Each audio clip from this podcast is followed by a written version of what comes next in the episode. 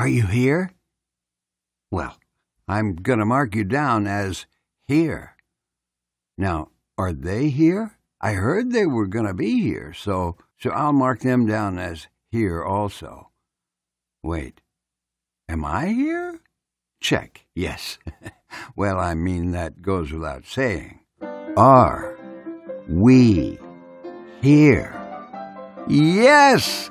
Green light is on, so we'll start this episode of the Paul Leslie Hour. Uh uh oh, hold the press. Paul? Paul, is Jimmy. Is Jimmy here? Is Jimmy Payne here? You are nodding. Oh, good. I'm getting the thumbs up and the OK symbol, international sign of everything's good. A OK. It's a thumbs up with the OK. So the musical Jimmy Payne, great guy that he is, is here on the Paul Leslie Hour, waiting in the wings. The guest on this episode is indeed a great singer and songwriter, Jimmy Payne. He's the co writer of the classic Gary Puckett and Union Gap monster killer hit song, Woman, Woman among others. Of course, you all know Woman, woman. I don't do it justice, but Jimmy wrote that song. Now, if you want to help us with the Paul Leslie Hour in the ongoing 18 year saga of helping people tell their stories, just visit www.thepaulleslie.com com slash support. And we thank you. And Paul, I think we'd better get the interview going, and a good place to start would be, well, let's start with the word well. So, well. Well, ladies and gentlemen, it's a great pleasure and an honor to be welcoming this man. Jimmy Payne is a country music singer, songwriter, live performer, recording artist. There are some great songs that he wrote, and some of you may be familiar with some of them. How about Woman Woman, made famous by Gary Puckett and the Union Gap? Or there's always Charley Pride's number one single, My Eyes Can Only See As Far As You to name some of the major recording artists who have recorded his work, there would be Tammy Wynette, Glen Campbell, Tompall and the Glaser Brothers, Connie Smith, Whisperin' Bill Anderson, Ray Price, The Lettermen, and others. He's appeared on countless stages, including the Grand Ole Opry. He's made records. Ladies and gentlemen, we are pleased to welcome Jimmy Payne. Thank you so much for joining us. Well, thank you, Paul. It's just so so good making this contact. Yeah, I love doing this sort of thing. Well, we're honored to talk to you, and it's, and it's great to be with you today. It's an honor. So, tell us, Jimmy, what kind of music did you grow up with? I grew up uh, with, I guess, would be considered hillbilly music. In those days, it was, it still was the Grand Ole Opry, and it was country radio in those days, early Johnny Cash and gospel music that we would uh, listen to. I started singing gospel in church, country gospel. Me and my niece Betty, who later became Mrs. John Hartford, for, you know, and uh, so. But that was my background. My folks were sharecroppers. We picked cotton, or ch- and chopped cotton. That was our basic crop. It was just it, it was just real. Uh, real old time stuff. This was back in the 50s, I'm thinking about, you know. Most people didn't know the 50s existed. Did you always know that you had a particular ability at music? You know, I think I did, but I don't know where that really came from because when I, I believe that I was in the sixth grade and I was trying to get in that little school band and play something and all there was to play was cymbals. And I said, I'll do that, you know. But they got to checking around and I didn't know how to read any music. And I think those other little kids, some of them had uh, some formal training in reading music. Well, I didn't know. All I could do was count, and I was willing to do that, you know. But they didn't let me do it, and so uh, when they dismissed that, I thought maybe I thought I don't know what I thought at the time, but I thought there'll be another opportunity along the way, you know. The opportunity came when our church they had string band in it, and so I got got just old enough to want to to be up there with them, and I and I had friends my age that played as well, and that really helped me. And I had a mentor that was became my actual hero, and he became a big time gospel songwriter. had had stuff recorded by, oh my goodness, uh, Goodman family and just so many. I, I don't have that written down, but he, he there was a bunch of gospel quartets and things back at that time, and uh, he was getting stuff published and recorded all around the world. His name was Jack Campbell. He wrote a big song called Jesus Use Me, and I Know a Man Who Can. I think Governor Jimmy Davis sang that, and also George Jones did, but not in those years. Those years, he basically played guitar in church, and he had all of us two or three little mentors under him, you know, and we would get a little busy and you know fumbling on the strings in church, and he would just he would just touch the neck of the guitar as if to say, "Not now, boy." so I, I got to, I got the gist of that that I wasn't supposed to be playing while the preacher was talking, you know. just by what Jack did, you know, and I mean it was just a it was just a wonderful relationship that we had in those days, and I went from there to singing with my niece. We started out doing some old Louvin Brothers songs my dad even thought we wrote those songs. He was listening to the Opry one Saturday night, and he said, "Well, son, ain't that ain't that one of your songs?" And I said, "No, Dad, that we sang one of their songs."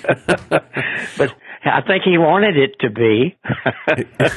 I did too, but it wasn't. so, on that note, how did you learn to write songs? You know something? I don't know. I guess writing with some of the people that that had been in the business for a while. My first co-writer in Nashville was Jim Glaser. Actually, that was Woman Woman was the first song we wrote together. And that was that was it right then. You know, I admired him so much from the things he had written already and I we it it just gelled that night. He was at the Opry. Mel Tillis asked him to come in and listen to a song he was working on, and it was Ruby, don't take your love to town. And Jim kept thinking they should have said woman. He should have said woman, don't take your love to town, you know. And that kind of stuck in his mind. Woman, have you got cheating on your mind? And he and he wrote a little bit, I think, to it that night, and wrote the last verse, and put it in a drawer at home, and just had it kind of filed back. And so the night that we decided to write that song, he called his wife and asked her to read those lines to him over the phone. And I was always good with melodies. So I took that verse and wrote a melody to it. We wrote two new, two more verses that night to it. And then I put the record out and Glen Campbell was first to cover me. And he found by the time I get to Phoenix and Woman Woman, my record was playing on the radio in LA he liked both of them. He he was more drawn to by the time I get to Phoenix, but he loved Woman Woman too. But he couldn't put them both out at the same time, and he knew time was of the essence. So he told Jerry Fuller at Columbia Records, who had just signed Gary Puckett and the Union Gap, and they didn't have anything to record. And so he says, "Why don't you record Woman Woman on your boys?" Boy, those were those were the nicest words I ever heard. You know, Glen actually I talked them into doing that just by his suggestion. And they did it. And I think Glen even played on the record since he was part of that group of studio musicians out there. I can't think think of what they call them right now, but they they had a name. But that record came out. Glen, the reason I know about that, I, I read it in his Rhinestone Cowboy book. I had heard similar stories, but I I hadn't heard them in his words yet. But I did did pick up the book somewhere, and and it was in there. So tell us about the emotional response that you had. What did it feel like the first time you heard a song that you wrote playing over the radio? Well, I tell you, it was a great feeling but there was there was a disappointment there because I hate to be telling on Billy Sherrill now, and he he's been passed for a few years. But when my record came out, Billy had sent another version to New York and told him to hold on to that, not release it, because he had done another mixed another version. So he sent that new version that he had mixed, which was only the difference in it was a guitar he overdubbed over some vocal group parts that went woo woo, and that's on one of the versions that's out there. And he uh he kind of got aggravated with his label since he anyway he they they released the wrong record first and it was already being added to radio stations across the country and they really liked it. They didn't know there was another one that was going to be released. And at distributor level he made phone calls and the distributor sent letters to don't play that version but play this new version which the disc jockeys told me later on in the year at, in October at the DJ convention, they said, Jimmy, no, no reflection on you, but when we're told to get off a record, we usually don't go back on it. and man, it was just like the kiss of death for my record on that. And there was a few stragglers that kept playing it, but not enough to make the charts, you know? Right. So, so it was just right, I guess, to happen this way, but it, it was a bad thing to happen to mine, you know? Yeah. I don't think I would have had a pop hit on it. It made no difference in the overall record sound.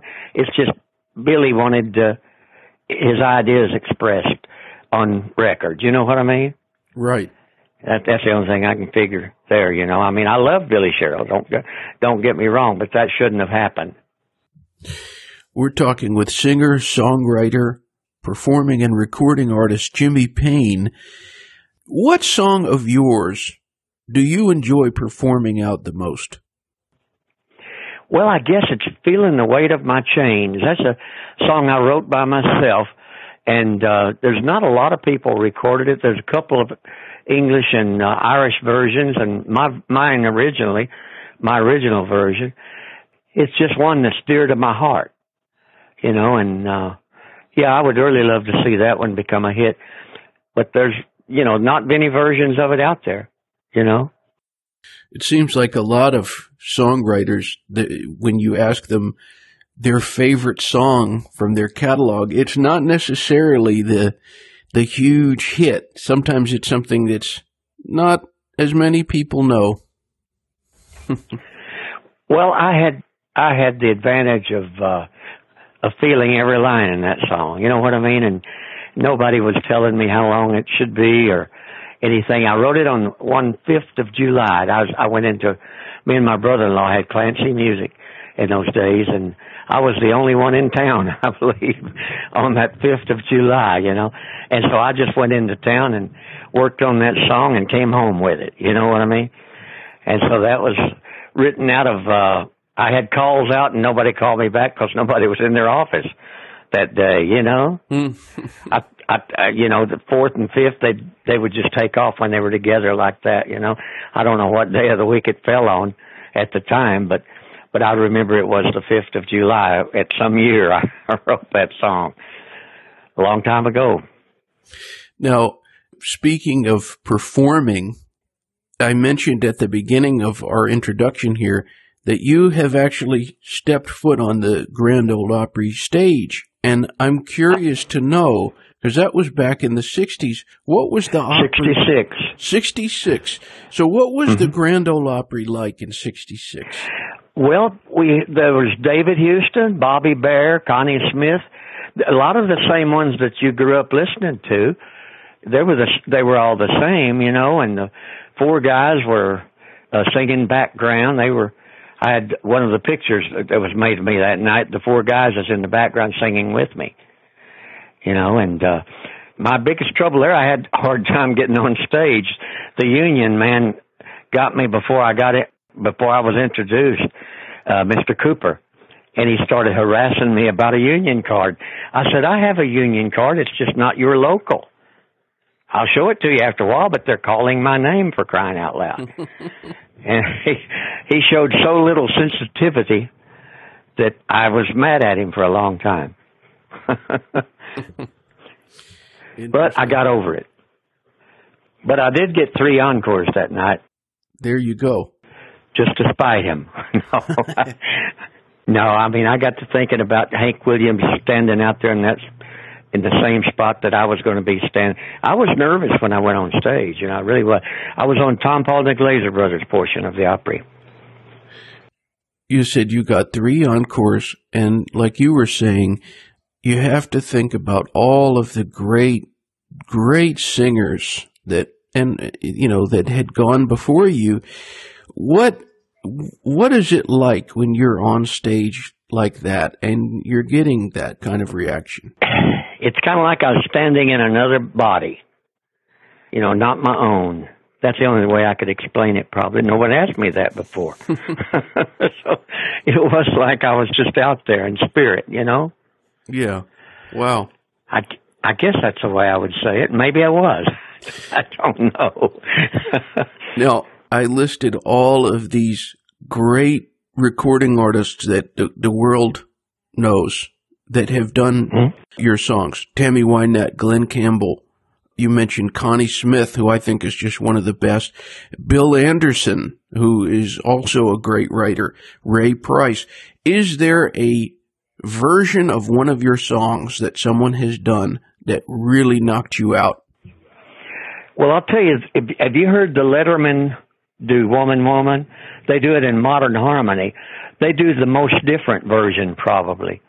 And of course, the Four Tops, we didn't mention them, but they also did Woman Woman, and they done a fantastic job. But eh, but nobody beat Gary Puckett or Glen Campbell on it. You know what I'm saying? Yeah. And uh I mean, they're just out of sight. And Tompall and the Glaser Brothers even recorded that, and Jim Glaser had a single on it, I believe, later on in the 70s. I think he put it out again. But uh seemed like the world only wanted that one record by Gary Puckett. You know, mm. well, I'm glad they did, boy. It, it sold millions, and it's still making money out there. You know. Now, tell us about the Charley Pride cut. My eyes can only see as far as you. The Charley Pride cut. I wrote that with Naomi Martin, and we wrote it twice, really.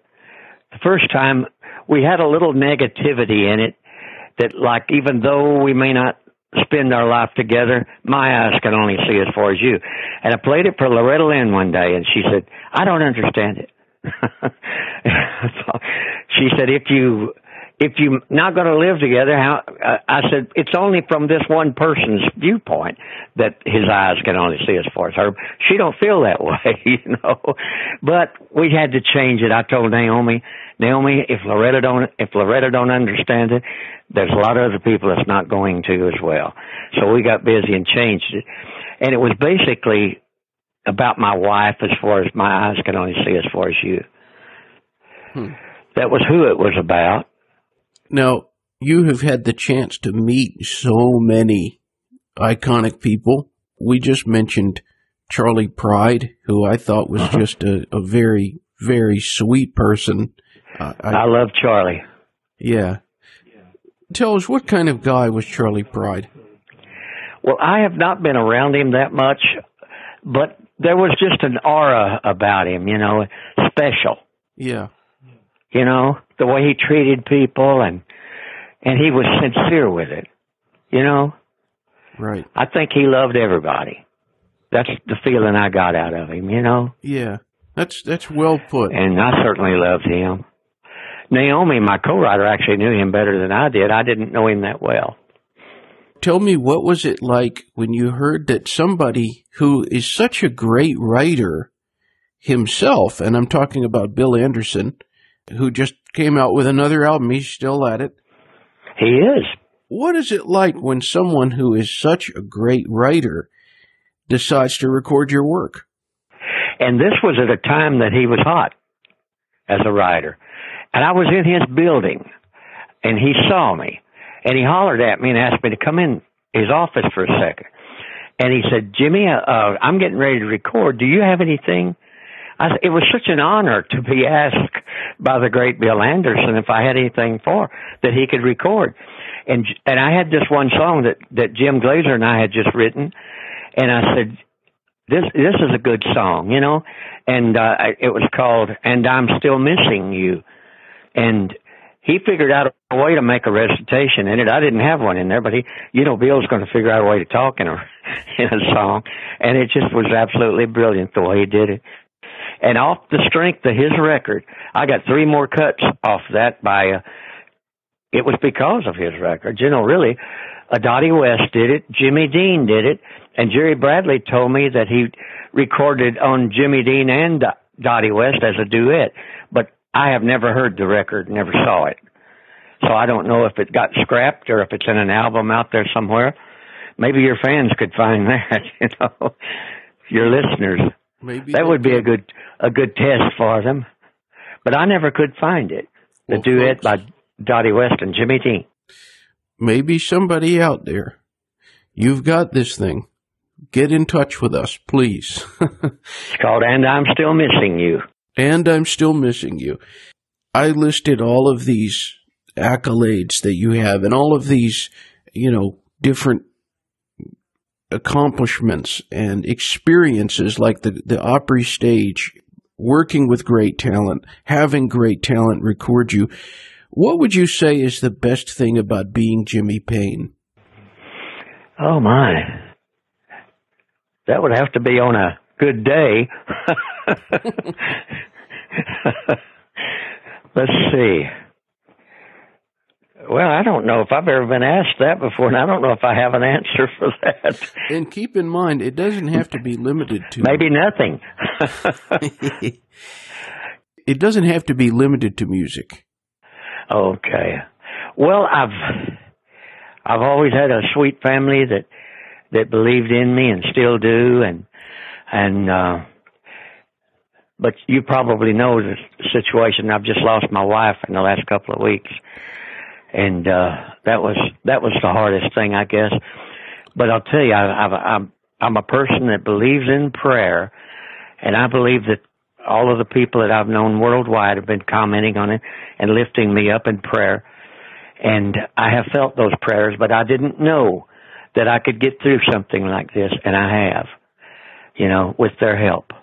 Wow. And that was that was the first time I felt this much love in so many places.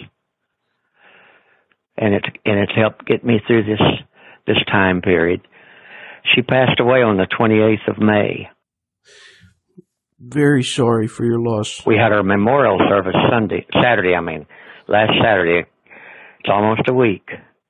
And I, my daughter wanted me to do, I wasn't going to sing because I didn't know that I could get through it, you know. My daughter wanted me to sing of all things, my eyes can only see as far as you. Hmm.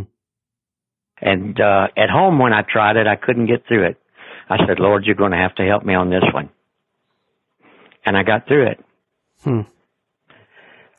And he did. Uh huh. He did help me. Absolutely. I don't think I could have gotten through it if if he hadn't. Well, we have a friend here of the Paul Leslie Hour, and uh, he put us in touch.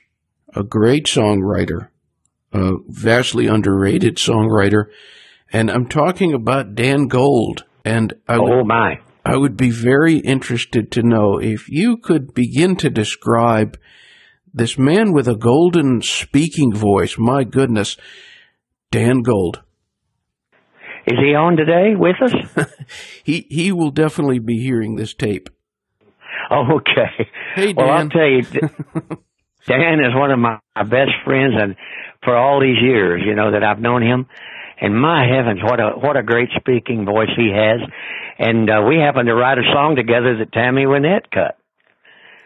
I did my best to fall in love last night. He and his wife Ruby and me jumped all over that song, and uh, and I took it to Tammy, and she wanted to cut it Wow. and the rest of that song is is history. You know, it's out it's out there.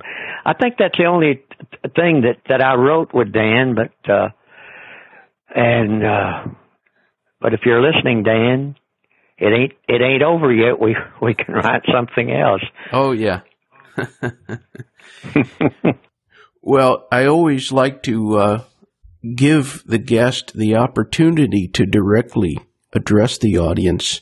And we have all types listening in, believe me. You know, all types? All types. People who are musicians, people who are, are just fans of music, young folks, old folks, people on the West Coast, people up east, and people over in England, even. I hear from a lot of them.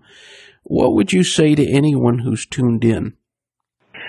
Well, I just wish them the the very best, you know, and uh I I just love I love writers, I love musicians, I love country music listeners and uh I'm just glad they're part of my life. Without it, there wouldn't be no no music life out there, you know.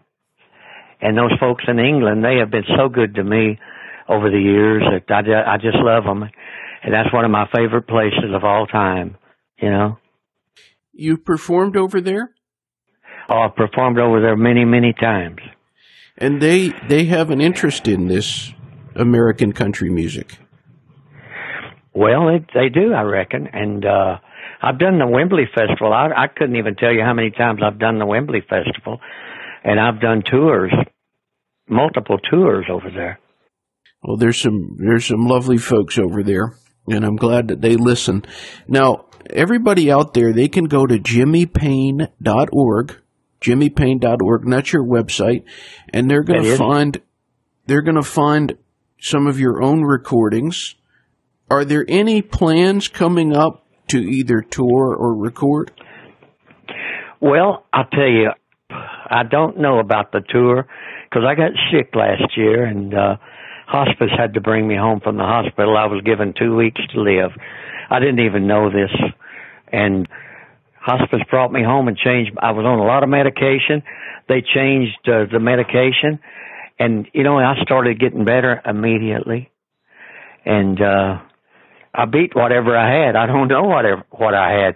I know I was being treated for rheumatoid arthritis, but I was given medication that my heart doctor said no doctor should prescribe this medication for a heart patient. Now maybe he didn't know I was a heart patient, but he had they got all the access to see what the patients have taken and and what their ailments have been, so there wouldn't have been any excuse not to not to know that, you know. But um that's what he said. They they should not have given it to me. I don't know if that's what did it. I've no idea. I just started getting better. But I'm I, I fell again two weeks ago, a little unsteady on my legs and and my arms and stuff like that. So I don't know. I I may be going in the fall this year to do some dates in Missouri St. Louis way, but we don't have that nailed down yet. And I've not played since last year. I've not been out, but I want to because that that was my life, you know. And I got to do it again, and uh it's certainly worth getting well for. I know that.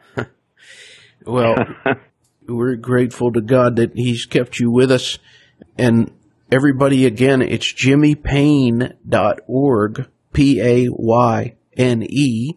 And my last question now, this is an interesting, it's another one of those, huh, that's something questions. Here's the question. yeah, you didn't give me a question list, so I'm, a, I'm just right here by myself with it. we're, we're both flying blind here. Who is Jimmy Payne? How would you define yourself? Who are you at heart?